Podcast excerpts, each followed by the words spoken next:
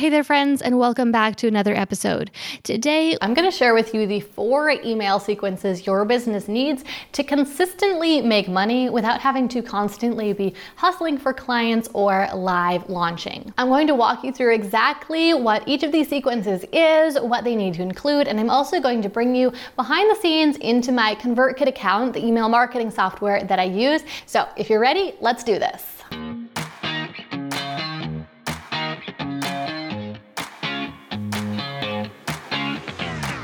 We became entrepreneurs because, more than anything, we want freedom. We want to be in control of our own schedule, income, and life. But unfortunately, that isn't always the reality of being a business owner. I'm Gillian Perkins, and I'm on a mission to take back entrepreneurship for what it's supposed to be. In every episode, I'll share with you how to get the most out of every hour you work so that you can work less and earn more. Let's get to it. Studies show that email marketing, when done right, earns about a dollar per subscriber per month. So, for example, if you had a thousand subscribers, then you could earn about a thousand dollars per month with that email list. Now, of course, your business could earn other money from other types of marketing strategies, but specifically from the email marketing, a thousand dollars a month. Or if you grew your list to 50,000 subscribers, then from your email marketing, you should be able to earn about $50,000 per month. So, my question for you is right now, are you hitting that mark? If not, the sequences that I'm going to share with you can help you get more strategic with your email marketing and convert more of your subscribers into paying customers. And if you right now haven't grown your list yet or your list is still really small, then implementing these strategies, these sequences early on can ensure that you don't leave money on the table and that you make as much money as possible as you continue to grow your list. When a new subscriber signs up for your email list, there are basically basically three possible things that could happen. First of all, maybe they get no emails at all. They just sign up and nothing happens. Or maybe they sign up and then they immediately start getting emails that you're sending out live. So the emails are a little random because they're just jumping into the middle of things. And the last option is maybe after they sign up, they get some emails that you have intentionally sent to them because they are a new subscriber. We call these emails a welcome sequence, and it's the best possible scenario that can happen when someone signs up for your list because it makes the best impression on them and makes them the most likely to open your emails on into the future. The only way your business makes money is if people actually buy your products. But the truth is that they are not very likely to do that unless you ask them to. You have to tell them about your products and explain how your products will help them and invite them to purchase your products. But if your business's revenue relies 100% 100% on you constantly telling people about your products, constantly selling, then there will be times when your business's income really fluctuates because you don't keep up with that. Maybe you get sick or you get called out of the office for some reason, and your business won't have any sort of consistent bottom line. So your business's income will be like a roller coaster up and down. But you can solve those problems by creating an evergreen sales sequence that is constantly selling one of your products, or you can have multiple multiple of these, selling multiple of your products, but some of your products that are available all the time. An evergreen sales sequence like this is super valuable when for some reason you can't be in the office working.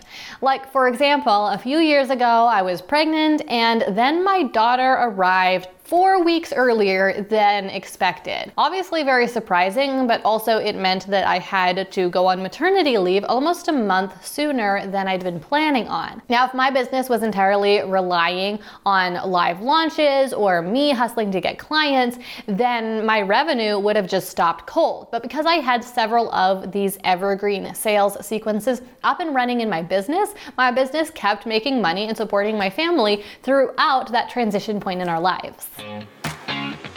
Okay, so for this, you want to start it out with somewhere between one and three warm up emails to lead into why they might want the thing that you are going to be selling to them and get them in the right mindset so they understand the value of it. And then you are going to do a soft pitch. And so here you are going to really emphasize why they'd want it, what the value is, and introduce the product. But still, your pitch here is more focused on the why they'd want it than the product itself. Then you share a case study that gives an example of how the product works. And this both helps to inspire them as to the possibility of a successful outcome, but it also shows them how the product works and convinces them that the product does work. Then you can go in with a hard pitch. And so for this one, you're going to really lay it out, tell them exactly what the offer is, what they'll get, why they'd want it. And then you want to end with a last chance email a few hours before whenever the offer is expiring so that they know that this is their last opportunity and that they need to either buy it now or they won't have the opportunity to do so. So here's an example of a similar sales sequence I used in my business. So this started out with a free training that they would opt in for and they would get it delivered via email. And so then we led with a few more warm up emails inspiring them as to this possibility that they could earn more money with their business essentially. And we inspire them at, with some case studies of people who have grown their businesses. And then we get into more of the hard pitch type material here. We spread this out over a few emails in this sequence, but we talk about what's included in the product and how it will help them. And then we answer the question of can you really build a business in a small amount of time? And this also counters the objection of I don't have enough time, which is one of the most common objections. And then we have this email that shares some testimonials and some case studies that proves that the product really works. And then we answer a bunch of their questions and really what this is doing is countering their objections. And then our last chance email, which we tell them that enrollment is closing in just a few hours. So this is their last chance to join. So here's something that happens all the time. People are online browsing, uh, they see something that they are interested in buying, and they think that they will buy it.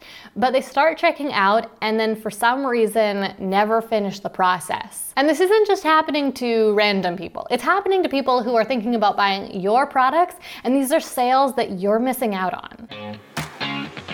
So the big question here is why? Why didn't they finish checking out? Well, maybe they just decided that they didn't want to buy the thing, but maybe they just got distracted, or maybe they just had some unanswered questions. So your abandoned cart emails can help to solve those problems. Now, of course, if they've just decided against it, then so be it. But if they just got distracted and forgot to finish checking out, or if they have some questions, well, you can remedy that problem and help them to get that thing that they wanted to buy. Pretty much any email you send in an abandoned cart sequence can help to remind them. So the real job that you need to do with these emails is to overcome their objections and answer any questions that they had that are holding them back from, in fact, completing their purchase. Some of the most common objections that people people have are just about will the product really work? Will it really create the result that they're looking for? And will that result be worth the money? A lot of the time, people doubt that the product can in fact work, and so sending them some testimonials or case studies can be really helpful. And other times, they doubt that they will be able to use the product to get that outcome because they feel like they don't have enough time to use the product or like they're going to run into some other challenges. And then sometimes they're not sure if the product is worth the money because they're not sure if the product will really create that outcome or they're not sure that the outcome will be worth it. So in your abandoned cart sequence, you can counter all of these objections and help to convince them that the product does in fact work with facts and figures and case studies and testimonials and help them to see why that result will be worth their time and money what this looks like in my own email marketing systems. We've got an abandoned cart sequence with three emails, which you typically want your abandoned cart sequences to be between about two and four or so emails. So it starts up by just saying that we're following up. We noticed you're interested, but you haven't finished checking out. And then this email here, it inspires them that things could be better. And then here we kind of challenge them that it doesn't have to be so complicated. We share that there is an alternative, there is a better option than what they're currently doing. So it kind of leads from an abandoned cart into a little bit of a pitch since they showed that they were so interested. Sending emails to subscribers who aren't opening them isn't helping them or you. It's clogging up their inbox and it's costing you a lot of money since pretty much all email marketing software services charge based on how many subscribers you have. So we need to solve that problem by making sure that your list is clean and getting rid of the subscribers who aren't interested in receiving your emails any longer. Industry average is 20% open rates. That means that 20% of the people on your email list actually open any given email that you send out to them. But you can do a lot better than that really, especially if you keep your list squeaky clean. By cleaning your list every four to six months, you'll ensure that your list stays healthy and that you're only sending emails to subscribers who actually want to receive them and are benefiting from them. Now, not only is this going to keep your open rates high and your bill for your email marketing software low, but it also will ensure that you'll stay on Google's good side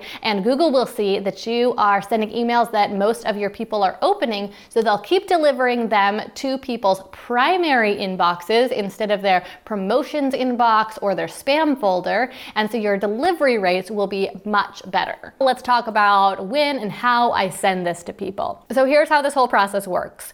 First, we tag all of the people who have been subscribed for at least 30 days, so they've had a real chance to open the emails, but they haven't opened any emails for at least 90 days. So if they fall into that category, and also they're not a customer, we exclude the customers because we know we need to keep those people on our list because they need to keep receiving information about the products they've purchased. But all of the other people who fit into those parameters, we give them a tag that is basically a tag saying that they are potentially a cold subscriber. And then we run all the people who have that tag through this sequence. And throughout the sequence, we try to re engage them, which means we try to get them to open the emails and click links to choose to stay subscribed to the email list. But if they don't do that and they make it to the end of the sequence and they still have that cold subscriber tag, then those are the people who get cold or removed from the list to keep it clean.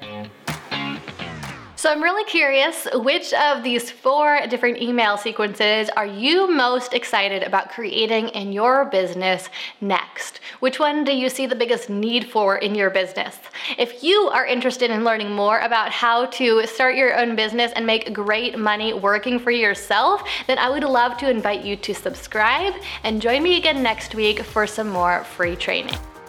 Thank you so much for listening to this episode of Work Less, Earn More. Now, here's what I want you to do next take a screenshot of this episode you're listening to right now and share it out on your Instagram stories. And when you do, make sure you tag me at Gillian Z. Perkins so I can see you're listening. Sharing on stories is going to help more people find this podcast so they too can learn how to build their business in a way that allows them to work less and earn more. And if you really love the show, head over to Apple Podcasts right now and leave Work Less, Earn More a review to give it a boost and help even more people find it. Okay, let's wrap this up. I'm Gillian Perkins, and until next week, stay focused and take action.